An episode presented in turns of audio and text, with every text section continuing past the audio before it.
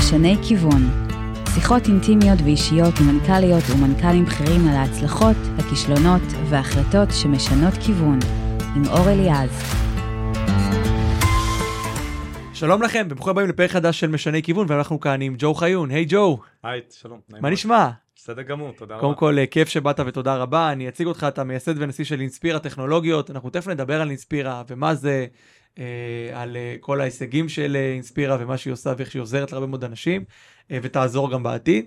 אה, אבל לפני זה אני רוצה לשאול אותך אה, את השאלה הראשונה, שהיא, מתי בפעם הראשונה בחיים שלך הרגשת שהגעת לאנשהו, שעשית את זה? האם בכלל הרגשת ככה או שאתה עדיין לא מרגיש ככה? זו שאלה מאוד מעניינת. אה, אני- ברמה האישית אני מאוד נחוש לעשות דברים ולהביא שינוי. גם אני מסתכל על החיים שלי כבן אדם פרטי, שכיר, אז הבאתי, רציתי תמיד להגיע לתפקידים שיכולתי להשפיע הרבה ולשנות את, ה, את המאזן. אה, אה, אבל בוא נגיד שאם אנחנו מסתכלים על, ה, על היעד, אני עוד בדרך. זאת אומרת, אתה לא, עוד לא מרגיש ש- you made it, מה שנקרא? לא, אני בדרך, אה, ויש עוד הרבה לפנינו, כל יום זה יום חדש, כל יום אתגר חדש. אנחנו מנסים לעשות דברים שבדרך כלל לא עושים. ולכן, כשמבינים את זה, אז מבינים שיש פה, יש פה בעצם משהו שאתה מנסה לייצר אותו ולקדם אותו, אה, ויש עבודה, כי אנחנו מכוונים למשהו די מיוחד. מדהים. אז אני רוצה, אה, באמת אה, ניגע רגע אה, במה זה אינספירה. אינספירה זו, זו החברה שאתה עומד בראשותה, שהיא מתעסקת במכונות הנשמה. הרבה נכון. מאוד אנשים לא יודעים, חושבים שמכונות הנשמה זה משהו שמציל חיים, זה בהחלט מציל חיים, אבל גם פוגע והורג לא מעט אנשים, והדור החדש של מכונות הנשמה שאתם מייצרים, זה אחד הדברים שהולך ככה לעזור ליותר אנשים להיות מונשמים וגם, וגם לחיות. אז אתם מתעסקים בדברים רפואיים. וגם אה, הונפקתם בנסדק, שזה נכון. דבר אה, מדהים. אז גם ברגע הזה של ההנפקה בנסדק, הזמינו אתכם לצלצל בפעמון. ב... אה, לא, אבל היינו סטריט? שם, והייתה שם אה, בעצם ב Times Square, פרסמו את ההנפקה בשעה מסוימת, וקיבלנו הזדמנות להצטלם וכשאת- עם, ה, ו- עם הפרסום של הנסדק וכשאתה עומד בטיים סקוואר, מאחוריך השלט של אינספירה. של אינספירה בנסדק, זה לא רגע שאתה אומר לעצמך you made it? לא. לא. מה אתה עוד- מרגיש ברגע הזה? אתה מרגיש אה, מסופק שהצלחת להתגבר על איזה מכשול, או להגיע לעוד אה, מדרגה, אבל יש עוד אה, הרבה מדרגות בדרך.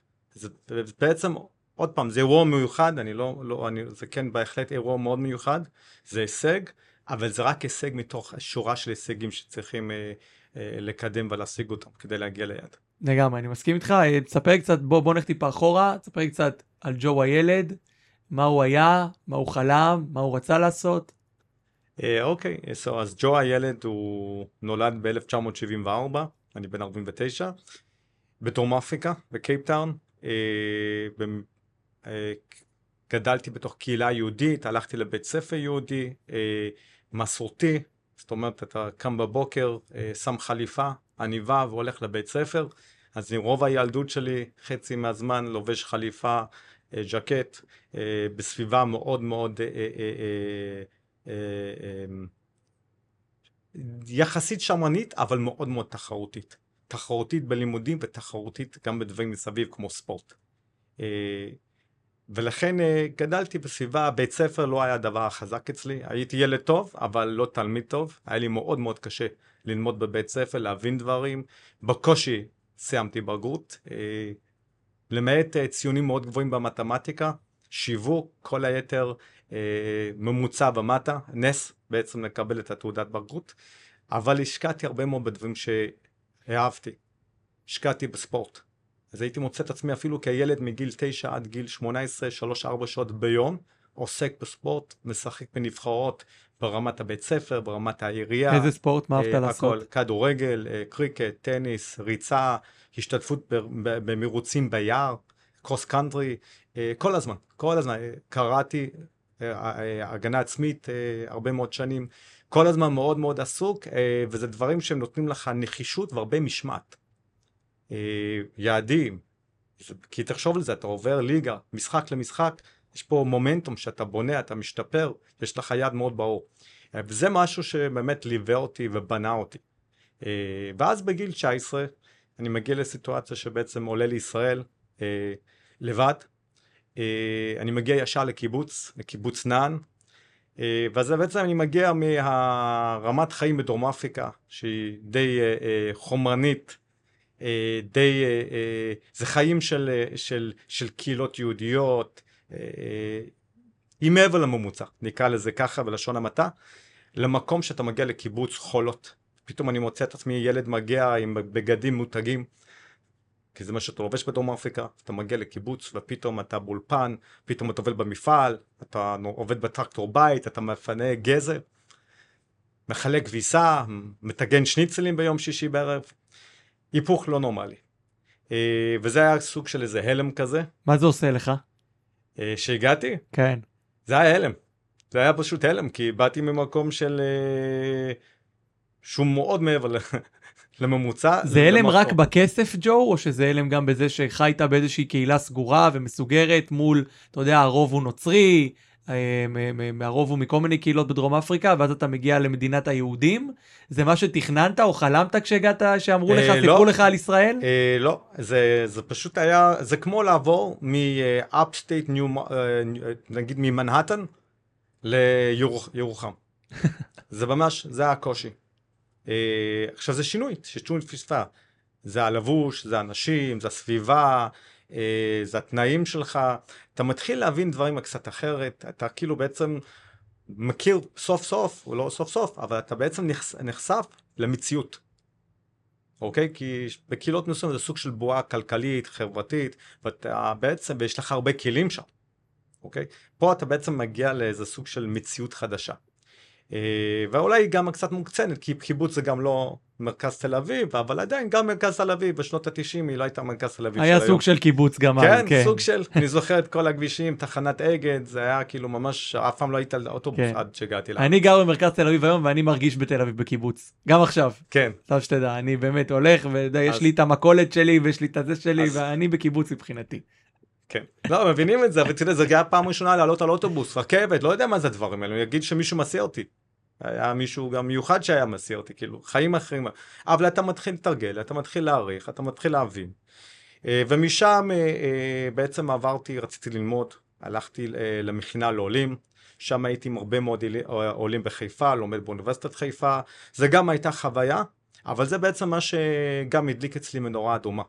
כי כשאתה חי עם עולים, ראיתי שנורא קשה להם. ומה שראיתי שנורא קשה להם, זה שהם כל הזמן היו קצת קשה, ברור שכל אחד אה, אה, הוא מתגעגע לבית, כי זה מאוד קשה להיות עולה חדש בסביבה חדשה. ואז היו מספרים לי על כמה זה היה טוב ומאיפה שבאו. עכשיו, רוב האנשים באו ממדינות עם בעיות מאוד קשות, כאילו אין מצב שהמצב בישראל הוא פחות טוב ממה שמאיפה שבאו, אבל זה משהו אמוציונלי רגשי. ואז הבנתי משהו מאוד פשוט, אני חייב להיות בסביבה ישראלית כדי להבין את המנטליות ולזהות את החוכמה בחיים הישראלים, ולא לנסות, כמו שרוב עשו, לקטר כי לא הבינו.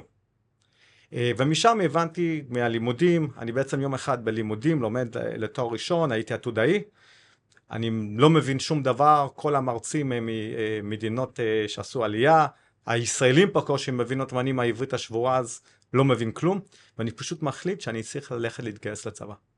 ואז פשוט ירדתי למרכז הגיוס בחיפה, אמרתי אני רוצה להתגייס, עשו לי מבחנים ובתוך איזה שבועיים אה, התגייסתי, הגעתי לבקו"ם. עכשיו הייתי אמור להגיע למודיעין ולא רציתי. אה, בסוף הם הסכימו לגייס אותי לגולני והצטרפתי לטירונות של גולני. ואז אתה לא רק שאתה אה, אה, מגיע למדינה חדשה, בקושי עם עברית, כן. אה, אף אחד לא מסיע אותך, אתה צריך לעלות על כן, אוטובוס ולקנות כרטיס, חמש שעות, ו... אלא אתה פתאום גם מוצא את עצמך בטירונות, שמגלחים לך את השיער, ואומרים לך מה לעשות, ובאיזה נכון, שעה לקום, ולירות בנשק, ו... וטירונות של גולני נכון. זה דבר לא פשוט. לא פשוט, בטירונות חי"ר אחרת. אבל היה לזה חשיבות. הייתה לזה חשיבות. כי אם אתה רוצה להפוך להיות ישראלי, קבעתי לעצמי שלוש, שלושה כללים, ממה שחוויתי כעולה חדש. אמרו לי שאתה יודע, בתוך שלוש שנים אתה כבר לא אוכל החדש, וראיתי זה לא יכול להיות. אתה בשלוש שנים עדיין עם המנטליות של חו"ל וזה לא טוב, זה לא עובד. אז הבנתי שאני חייב ללכת לעשות צבא במקום הכי ישראלי. אבא שלי היה בגולני ולכן הבנתי שגולני זה מקום שאנשים תורמים הרבה, מזיעים, הם לוחמים, זה סוג של הארדקור, אתה פוגש את כל העולם שם, אמרתי אוקיי, כמה שיהיה קשה אני צריך ללכת לשם. דבר שני, הבנתי שאני צריך ללכת ללמוד. כדי שיהיה לי השכלה והבנה של העסקים, של המנטליות הלימודית, השפה, וגם הייתי צריך, אני הייתי חייב לגור ולהתחתן ולהקים משפחה שהיא נטו ישראלית. וזאת פשוט הייתה חלק מהתוכנית. אז הצבא היה מאוד מעניין, אני פתאום מגיע לצבא, ופתאום אני פעם ראשונה נחשף לתוכניות כמו, אתה יודע, אנשים היו תמיד צוחקים במחלקה. כל מיני משפטים, הם צוחקים, ולא הבנתי על מה הם צוחקים כל הזמן, עד שבאמת יום אחד ראיתי את הסרט של אסקימו לימון, או אה, אה, צ'ארלי וחצי. אז אתה מתחיל, מתחיל להבין, ואתה מתחיל להבין את התרבות, מאיפה דברים באים, וכל הצחוקים, ואתה לאט לאט מתחבר. אה, וזאת הייתה חוויה שהיה אסור לוותר עליה. זה גם לימד אותי נחישות. היה לנו קצין אה, שלימד אותנו נחישות, איך להתמודד עם דברים קשים. באמת, אה, קשה באימונים קל בקרב, זו, היא לא סתם סתם סיסמה. לא לוותר היא לא סתם סיסמה. הצבא הוא נותן לנו, אה, עושה לנו איזה סוויץ'. מלמד אותנו לא ראש בקיר, אבל איך לפתור את הבעיה. וזאת הייתה חלק מאוד משמעותית אה, בתרומה להתפתחות שלי בתוך, בישראל. מדהים, ואתה מסיים את הצבא, איך אתה מגיע, בוא, בוא ניקח אותי מהצבא עד ללהיות אה, נשיא ומייסד של אינספיר הטכנולוגיות. אז אני עוזב את הצבא, אומרים לי יום אחד, חשבתי, אני עשיתי שנתיים וחצי, כי התגייסתי בגיל 21, והלכתי ל... אז אני לוחם, אני גם בחטיבה, בכמה תפקידים, אני מגיע, פתאום אומרים לי, אתה צריך, אתה משתחרר עוד שבועיים. לא ידעתי, אחלה. חשבתי שאני... אני חושב שהרבה היו שמחים לקבל כן, את הבשורה לא הזאת, בשורה נהדרת. כן, לא ידעתי, סך הכל שאלתי איזה שאלה, וקצינת uh, ת"ש או משהו, אמר לי, אתה משתחרר, מה פתאום ללכת לקורס, אתה משתחרר. אמרתי, אוקיי, אני משתחרר, הלימודים כבר התחילו. אז הלכתי ללימודים, התחננתי שיקבלו אותי, אבל התחיל חודש וחצי, הסכימו אם אני אקבל ציונים מסוימים, אני uh, יכול להישאר. מה הלכת ללמוד? Uh, מנהל עסקים. Uh, ובסוף הם הסכימו. אז הלכתי, למדני, התחברתי עם הרבה מאוד אנשים, עבדתי ולמדתי, החוויה של לעבוד וללמוד גם פיתח אותי. לעבוד מול אה, אה, אנשים בחנות או בבתי עסק, אתה גם קצת חש את הישראלי, את המנטליות, את השפה. אתה חוטף, אתה חווה, זה קשה, אבל אתה מתפתח. אתה גם הקטע הזה של לעבוד וללמוד ביחד, הוא גם נותן לך איזה סוג של חוסן, של איך להתמודד עם הדברים, כי זה הרבה יותר קל שאתה לא רק לומד. אה, אז עשיתי את זה, למדתי תואר ראשון, תואר שני, הלכתי לעבוד ברכבת ישראל ככלכלן, אה, וזה היה מאוד מאוד, גם שם, אה, היה שם מישהו שהוא בעצם העביר אותי בין כל המחלקות בתוך הכספים, קיבלתי ראייה מאוד רחבה, בעצם לעשות בידיים את כל התפקידים. באמת מזל. אה, בעצם הייתי צריך להיכנס לתפקיד ניהולי שם, אה, ומי שהיה אחרי שנה וחצי החליט שהוא לא יוצא לפנסיה. אז לכן אמרתי, אוקיי, לא שווה לחכות חמש שנים, אני רוצה ללכת הלאה. ואז היה לי מזל, התקבלתי לאלסין טכנולוגיות, שהיא חברת מדיקל דיווייס מאוד מאוד גדולה, כגזבר החברה. ואני פה בערך גילי 27, אה, חוזר מהירח דבש, מתחיל לעבוד שם. גם סוג של דברים זזו מאוד מהר, מצאתי את עצמי תוך כמה חודשים מנהל בקרה תקציבית, מתחיל לעבוד עם הנהלה, עובד עם התקציבים, החברה עוברת איזה M&A due diligence, אז קיבלתי הזדמנות לעבוד עם המנכ"ל צמוד בחש... אה, אה, אה, זה היה סוג של כזה סוד, תשעה חודשים, שאף אחד לא יודע, אני עובד על M&A מול חברת נסדקית שוות 18 מיליון, מיליארד דולר. אז הרבה באמת, היה לי הרבה מאוד מזל לעבוד ליד האנשים חכמים.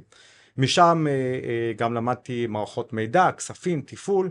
אה, ואני מתגלגל, אני מוצא את עצמי סמנכ"ל אה, כספים בקבוצת הארזים, אה, קבוצה של חברות שעושות טרנקי מניופקצ'רינג, אני גם שם רואה שהחברה כדי להמשיך את דרכה היא צריכה למצוא משקע אסטרטגי ובעצם אני עובד על עוד M&A ולמכור אותה לחברה בגיבוי של קרן בישראל ואז אני מגיע לחברה ביטחונית בשם פלסן. בשלב הזה אני עובד על מערכות מידע, מערכת ה Oracle, אה, צברתי הרבה מאוד ניסיון בעולם הבקרה תקציבית עם אה, אה, מבט של חו"ל כזה, כי הייתי cost accountant, שזה שיטת בקרה מסוימת שהיא לא הייתה קיימת כל כך בארץ אז. ובעצם זה פתח הרבה דלתות, ביקשו שאני אקים מחלוקות של בקרת פרויקטים, והגעתי למפעל, חברה בקיבוץ שהיא כמה שנים לפני זה מכרה 20 מיליון דולר, שהגעתי זה היה 60-80, ובתוך חמש שנים היא מוכרת מיליארד. אז היה פה גידול מטורף, הקמת מחלקות, קניית חברות בת, ופשוט היה לי הרבה מאוד מזל, כי פשוט זיהו בין העבודה לבין, אני באמת הייתי עובד מסביב לשעון, לבין השפה, התחילו לשלוח אותי לחו"ל, לעזור ברכישות, בלהקים חברות, לעשות onboarding של חברה שקנו, אה, לעבוד עם אה, אה, הנהלות, וזה, כל זה תוך כדי שאני מנהל מחלקות בארץ. די, די, די, די, אני לפעמים אומר, כאילו, זה היה מתנה מאלוהים. היכולת לעבוד עם אלופים שהיו יושבי ראש ואנשים מאוד בכירים במשק, באמת מזל לא מובן מאליו, הרבה אמון, אבל מצד שני זה לא יאומן שנתנו כל כך הרבה חופשיות לעשות דברים, כאילו, אתה יודע, היו שולחים אותי לחו"ל ואתה מגיע לשם ואתה מתחיל להזיז שם דברים ברמה של אה, תהליכי ייצור ותוכניות ומי לגייס, ואתה סך הכל בין איזה 30 ומשהו, אה, מנהל תחום בהדקורטר בישראל, לא פרופורציונלי. אבל נתנו לעשות את זה, ואז התחלתי לנהל פרויקטים, והגעתי לאיזה שלב. אני כבר עושה fast forward, אני מגיע לבערך איזה 2014, אני חושב לעזוב, אומרים לי אל תעזוב, בוא תהיה ה-Chief Information Officer של חברה ביטחונית בינלאומית. אז לקחתי. כבר בשלב הזה חיפשתי, התחיל, התחיל אה, להתפתח אצלי שאני צריך לעשות משהו אחר. Uh, אתה יודע, עשיתי הרבה דברים עם הרבה אנשים, הרבה אנשים עבדו איתי בצורה מדהימה, אבל חיפשתי משהו אחר. ואז uh, אני לוקח את התפקיד, אני מתחיל להיכנס לעולם של המערכות מידע, אני מכיר את העולם ה-ERP מצוין, אורקל, אבל העולם של האבטחת מידע והתשתיות, לא מכיר כלום. ואני מתחיל לשבת שם מהצוות, איזה חודשיים, מתחיל ללמוד את הכל, הם יושבים לי עם whiteboard, מתחילים להסביר לי כל דבר, שאני אביא את הכל bottom up. הלכנו, יצרנו איזה אה, אה, אה, אה, תוכנית עבודה, והתחלנו להקים דברים שהם מאוד ייחודיים. לחברה ביטחונית. אה, והגענו להישגים מאוד מאוד אה, משמעותיים, לא רוצה לדרג כי זו חברה ביטחונית, אבל אה, יכולות מאוד מאוד ייחודיות. וכבר פה אתה מתחיל להבין שהגעת לקצה שלך בארגונים גדולים. זאת אומרת, פנו עליי בוא תעשה תפקיד, אז במקום להיות אחראי על אלפיים אנשים במערכות מידע זה חמשת אלפים. אבל אתה מבין שזה more the. ואצלי בפנים היה צורך כזה לעשות משהו אחר, לעשות משהו שהוא מביא ערך. עכשיו, מה שמעניין זה לא העניין שהיה לי חשוב להיות uh, עצמאי או לא עצמאי. ברור שאתה רוצה לעשות משהו שמביא ערך גם לעולם, ויש לזה גם ערך כלכלית, ברור. Uh, כולם רוצים להתפרנס uh, בכבוד. אבל חיפשתי כל הזמן, וזה היה תהליך, הייתי צריך לעבור תהליך של כמה שנים, עד שהחלטתי ב-2019 שאני יוצא לדרך חדשה. כשאתה יוצא ב-2019 דרך החדשה הזאת, מי, אתה עושה את זה לבד, מאיפה מגיע הרעיון של מכונות הנשמה, משהו שהיה אצלך, זה משהו שהצטרפת אליו, איך זה נראה הדבר הזה? אז בגדול, מה, ש, מה שקורה בדברים האלו, אתה מתחבר עם עוד שתי אנשים, אה, היינו שלוש מייסדים, אפילו ארבע בהתחלה, ואתה מתחיל לעבוד עם אנשים ואתה מתחיל לחשוב, לשבת ולחשוב על רעיונות. אה, אה, הרעיון, עברנו כל מיני גלגולים של רעיונות, תמיד רואים רק מה שיש היום, אבל האמת הוא שיש הרבה מאוד פיבוטים בדרך, גם לפעמים פיבוט ממוצר למוצר וגם פיבוטים בתוך המוצר, או בתוך הגבולות גזרה. ובאיזה שלב אה, ראינו שאחד האנשים היה רופא, ועם רקע רפואי כמובן, לא מעט, יש באופן ישיר מהתחום, אבל הוא זיהה שיש שם בעיה שיותר מדי אנשים סובלים ממכונת הנשמה. עכשיו אנחנו גם בשלב הזה אה, אפילו לפני שהוא אה, אה, נכנס לתוך העניינים שם, זיהינו, רצינו כבר לעשות איזה משהו שהוא בעצם להזרים איזה חומר דרך איזה ממברנות ולזהות רעלים בנוזלים. ובעצם משם הבנו שאפשר לקחת את הקונספט הזה ולקחת את אותו ממברנות ואולי להכניס אותם לגוף או מחוץ לגוף, אבל עכשיו בשביל לחמצן את הדם, וזה די קרוב. אה, זה פשוט שתי דברים שהתחברו. ואז גם שם הבנו שהאתגר אה, הזה הוא לא כל כך אה, אפשרי רפואית, יש שם מגבלות של פיזיקה, של, אמ, של סייפטי ודברים אחרים, ואז אתה מתחיל לעשות פיבוטים ופיבוטים ופיבוטים, עד שהגענו למערכות היום, שזה בעצם מערכת שהיא גם מחמצנת את הדם, אבל היא עושה את זה חוץ גופני, אבל המטרה היא באמת להחליף או לתת אה, פתרון שונה למכונת הנשמה בזה שאנחנו מחמצנים את הדם. עכשיו, למה זה חשוב? כי כשמישהו חולה ויש לו בעיה נשימתית, אוקיי, הוא מגיע למכון, נגיד לטיפול נמרץ, או הוא מגיע לחדר מיון, בסדר? מנסים לטפל בו, ייתנו לו תוספת חמצן, השלמה דרך מסכה, או BiPAP, CPAP, שזה סוג של... אה, אה, זה מכונת הנשמה לא אינבזיבית מאוד בסיסית, השתמשו בהם בחלקם בקוביד. אבל בעצם מה הבעיה פה?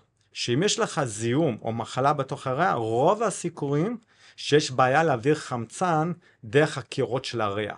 עכשיו, כשאתה בא ואתה מפעיל את המכונה, אז שמה, מה אתה עושה? אתה מפעיל כוח.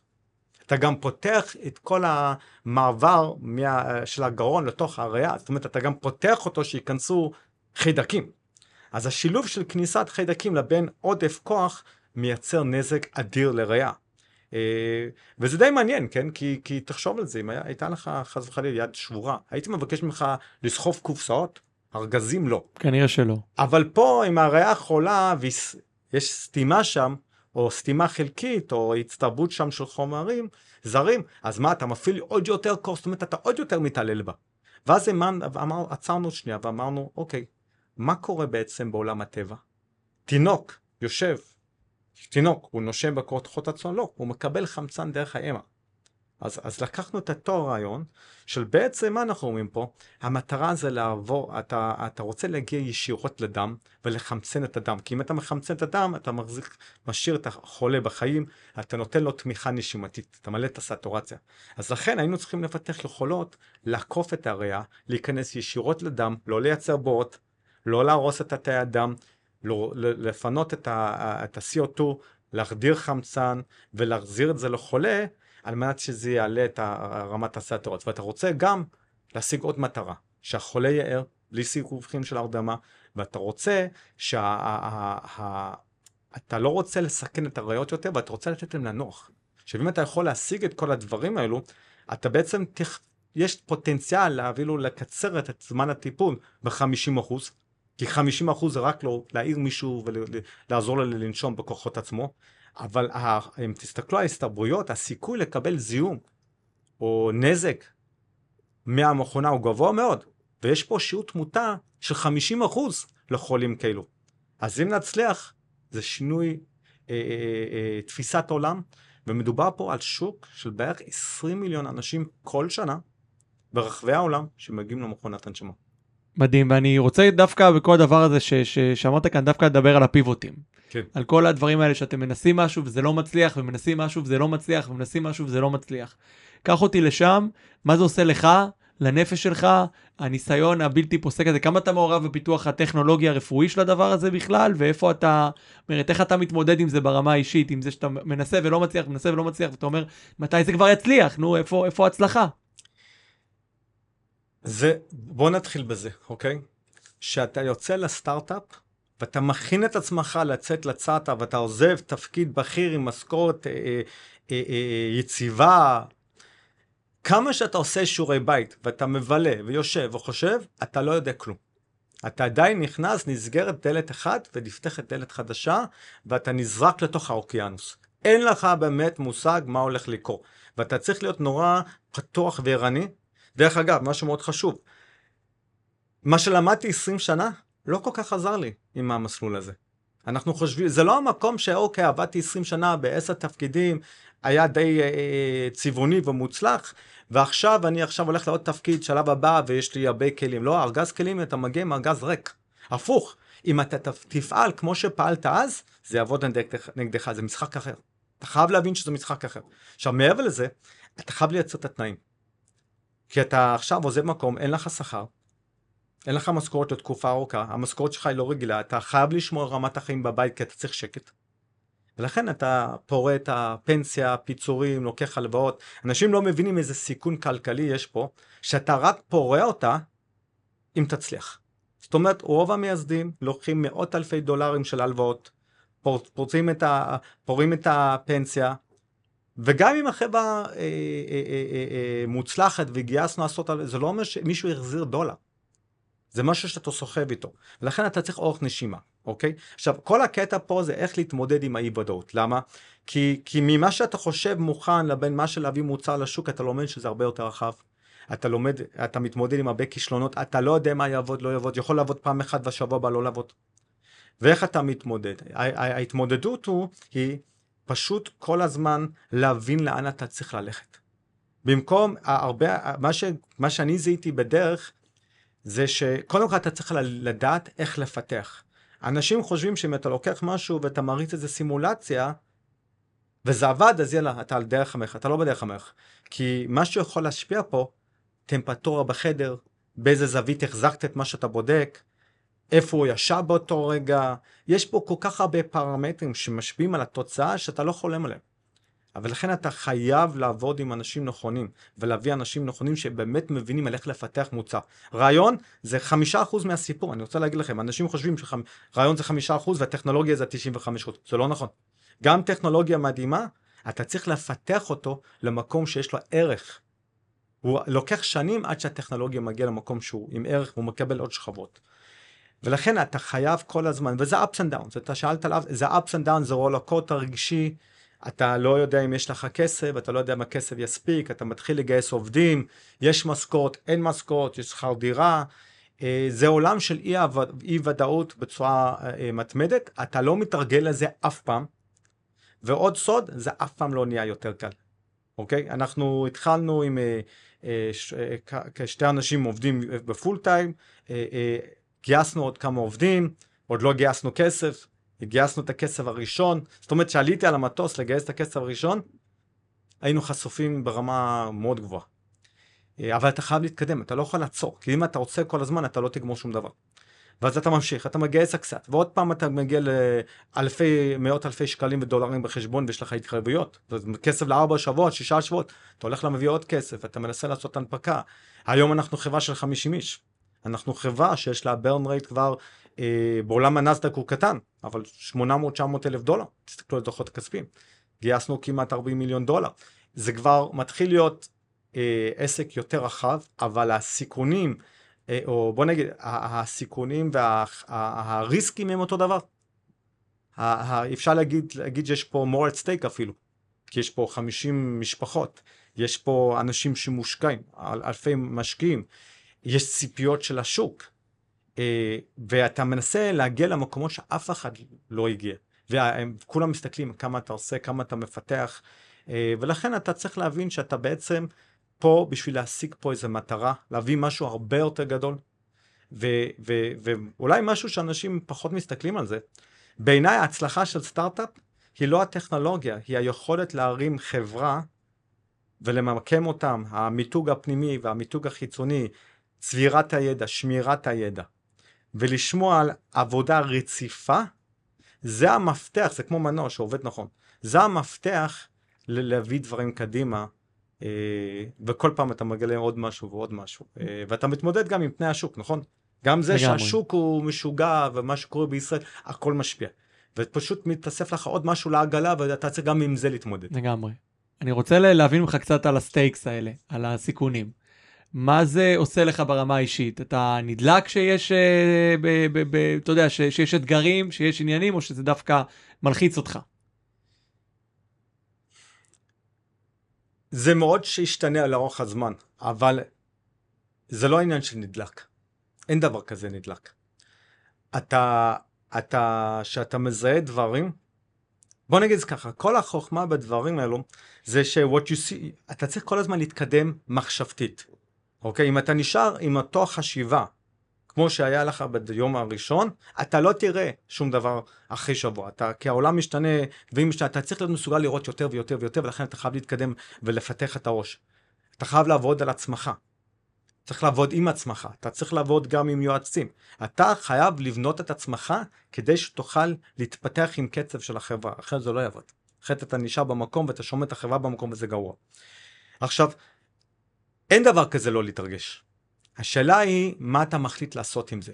האם אתה יושב עכשיו מלא לחץ ואתה מושבת, או אתה יושב עם עצמך ואתה בעצם לומד איך לנהל את הגוף שלך ואת ה mind שלך ואת ה mindset וה mindfulness, ואתה מנסה להגיד, אוקיי, שנייה, בוא, בוא ננקה את הרעש פה, בוא באמת נבין מה קורה פה, ומה אני יכול לעשות, ואתה, כשאתה מגיע למקום מאוד מאוד אה, רגוע ומאוזן, זה המקום שאתה מייצר את היצירתיות, ואתה מצא את המקום לראות דברים שאתה לא תראה. ואתה לא תראה גם דברים שאחרים רואים, ואתה צריך להבין משהו, אתה חייב להגיע למקום הזה. למה? כי אתה מגיע כבר לסטייקס ש- שלא כל אחד יכול להביא לך את, את, את, את התשובה. Uh, אתה יודע, אנשים יכולים לכוון אותך, לעזור לך בתהליך החשיבתי, אבל אם הם לא עסקו במה שאתה עושה, או לא עוסקים, או לא רואים את זה בזווית, הסיכוי שלהם לעזור לך מאוד קטן. עכשיו, כמה אנשים עשו את זה וזמינים לך לדבר איתם. לא הרבה. לא הרבה. רוב האנשים שנותנים שירותים לא עשו את זה. אז לכן גם פה זה, הם יכולים להכניס אותך לתחום, להכיר לך, אבל יש לזה מגבלה. מדהים, ואני אני, ד, דווקא בדבר הזה, אה, דיברת קצת על ה, לצאת החוצה, להבין את ה mind, mindfulness אפילו הזכרת במילה, מה אתה עושה באמת כדי לצאת קצת מהעסק, לצאת מהסטייקס האלה, לצאת מהעיסוק הזה שלך, שאני רואה שאתה מאוד אוהב, אתה, אתה עושה דברים כדי להוציא את עצמך החוצה, אתה מצליח באיזשהו שעה ביום להגיד, זהו, אני לא עובד מפה עד מחר בבוקר, יש לך את הדברים האלה? אתה מפתח את היכולת, לקח לי שנים להגיע לזה, זה לא מובן מאליו.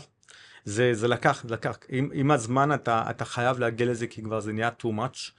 אה, אה, אתה, אתה בעצם מלמד לתקשר עם המוח שלך ועם הגוף שלך.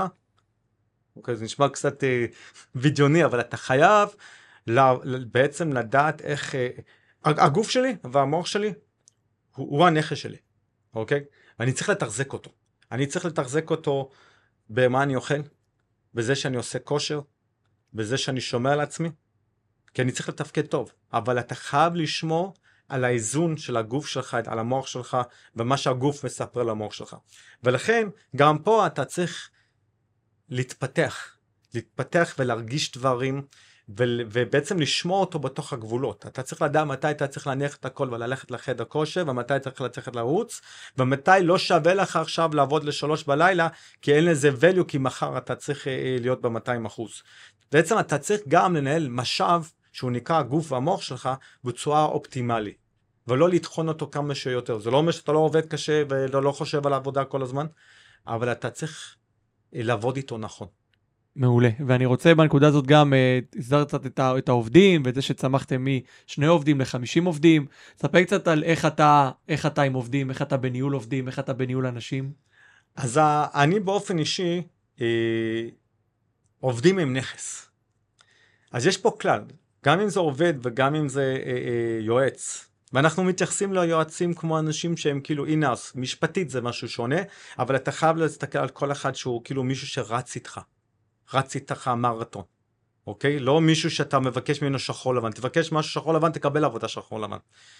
אה, עכשיו, איך אני מתייחס? אני רואה את האנשים האלו, אנשים שהם אה, חברים לצוות, זה אנשים שכדי לעבוד עם אנשים, אתה תמיד, אני תמיד נזכר איך רציתי שאנשים יעבדו איתי. ומה רציתי? רציתי שאנשים, שאני אדע בצורה מדויקת לאן הולכת החברה, מה המשימות, אה, אה, אה, שאני יכול להביע את עצמי, שאני יכול להיות יצירתי. אם יש לנו עובד שאנחנו לא יכולים, אני לא יכול לעבוד עם מישהו, ואפילו להריץ את העובד ולכבד את העובד ולהקשיב להם 80-90% מהזמן, אז יש פה בעיה. אוקיי? אתה חייב לתת לבן אדם הזה להתפתח. זאת אומרת, אתה עושה לו onboarding, אתה יכול להיות מנטור לאותו בן אדם, אבל הבן אדם הזה צריך לדעת לקחת את התחום הזה שנתת לו, ולהביא את זה למקום אחר, גם אם זה בליווי שלך. ואז ברגע שאתה מבין את זה, זה לא מסתכלים על ה micro mission. מסתכלים על התמונה הגדולה, מחוץ לקופסה, להביא משאבים הנדרשים, להיות יצירתי, לנהל את הזמן נכון, להיות מחויב, להיות אה, אתה צריך שאנשים, יהיה להם את הדבר הזה בתוך הבטן. זאת אומרת, הם לא באים לעבודה בשביל המשכורת, הם באים פה כי כיף לעבוד פה, ולא רוצה להגיד סתם כיף לעבוד פה, אלא הם מרגישים שהמקום הזה מעניק להם משהו, שהניהול מעניק להם משהו, שאתה מגבה אותם באלף אחוז, אתה דוחף אותם בכל הכוח שהם יתפתחו, אתה מכבד אותם. ומה זה מכבד אותם? מכבד אותם זה לא רק במשרד, אלא אתה מכבד את הזמן שלהם, אתה יודע לתקשר בוואטסאפ בשעות מסוימות בצורה מסוימת, זה לא תעזוב את הכל, אני יודע שם אתה עם ילדים, אני יודע מהמשפחה, תן לבן אדם להבין מהוואטסאפ אם זה חשוב לא לענות לך עכשיו או לא. ותהיה עם הבנה, תהיה עם אינטליגנציה רגשית.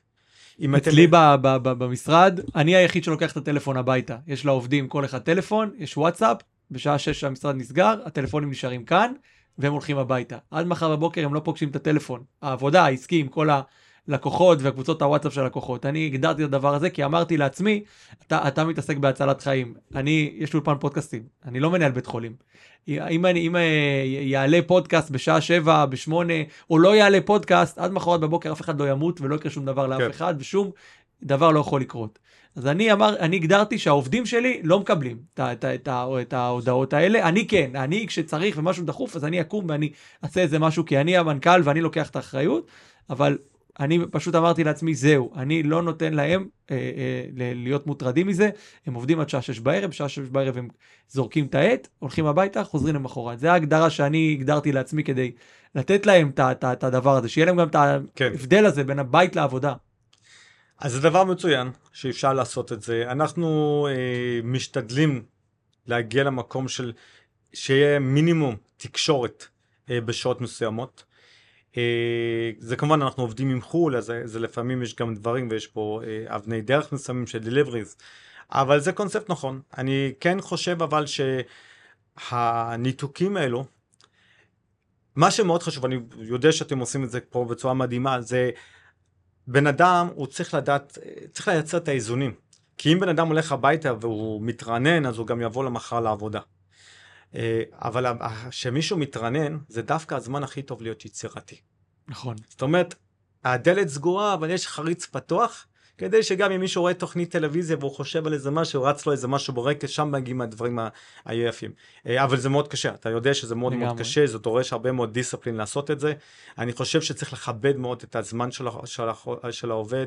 אם העובד רוצה לצאת לחופש, תמיד צריך להסכים, כל דבר צריך להסכים. אם אין סיבה לא להסכים, צריך להיות סיבה מאוד משמעותית. למה?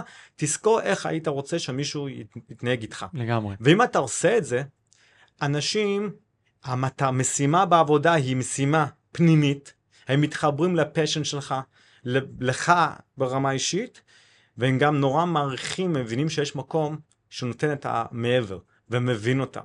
ולדעתי זה מה שחשוב. לגמרי. בגדול לקחתי את כל הדברים שחוויתי, הדברים הפחות טובים שאני חוויתי, לא נותן להם להתקיים. שאני עובד עם אנשים, וניסיתי להשאיר את כל הדברים הטובים שלמדתי מאחרים ולבנות את זה. מדהים. אני רוצה ככה, אם, אם עכשיו אה, שומע אותך, אותנו, מנכ"ל צעיר, ביום הראשון שלו לניהול חברה, לניהול עסק, מקים עסק משל עצמו, מה הטיפ האחד או השניים או השלושה שאתה אומר, הוא חייב לדעת את זה כדי שהחיים שלו יהיו הרבה יותר פשוטים?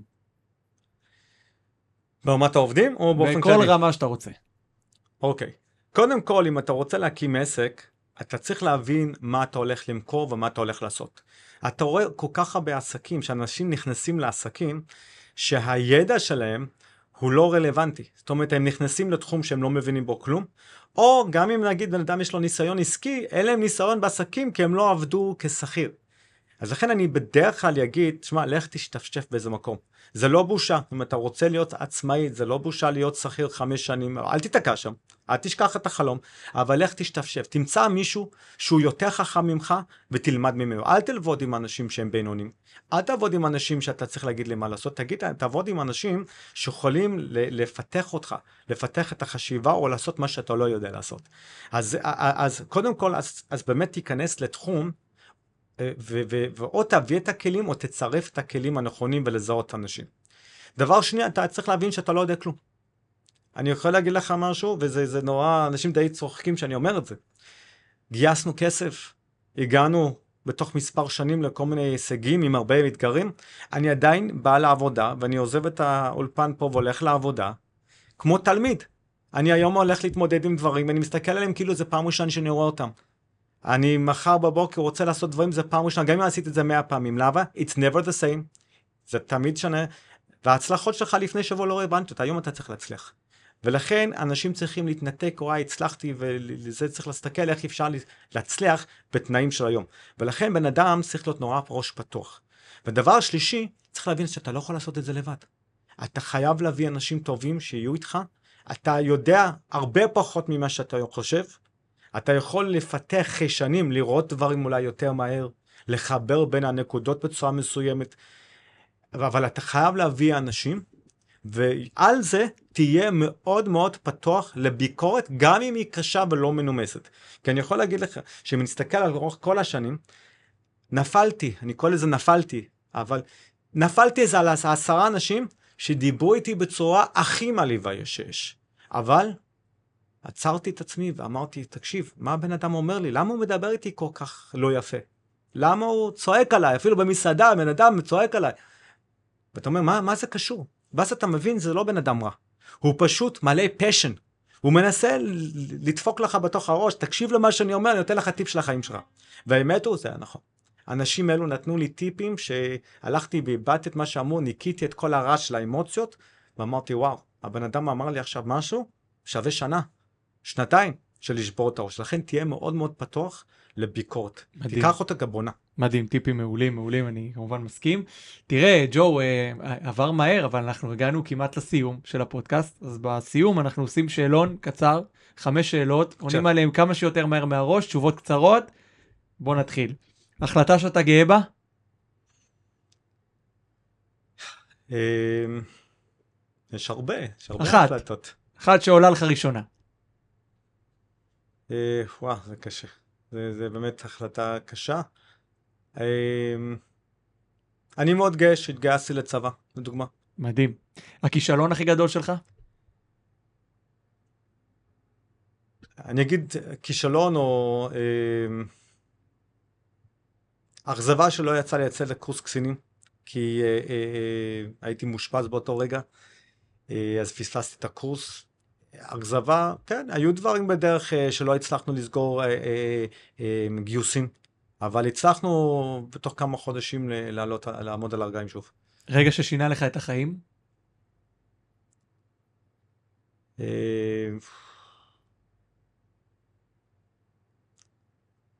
זה, יש הרבה רגעים שמשנים את החיים. הראשון.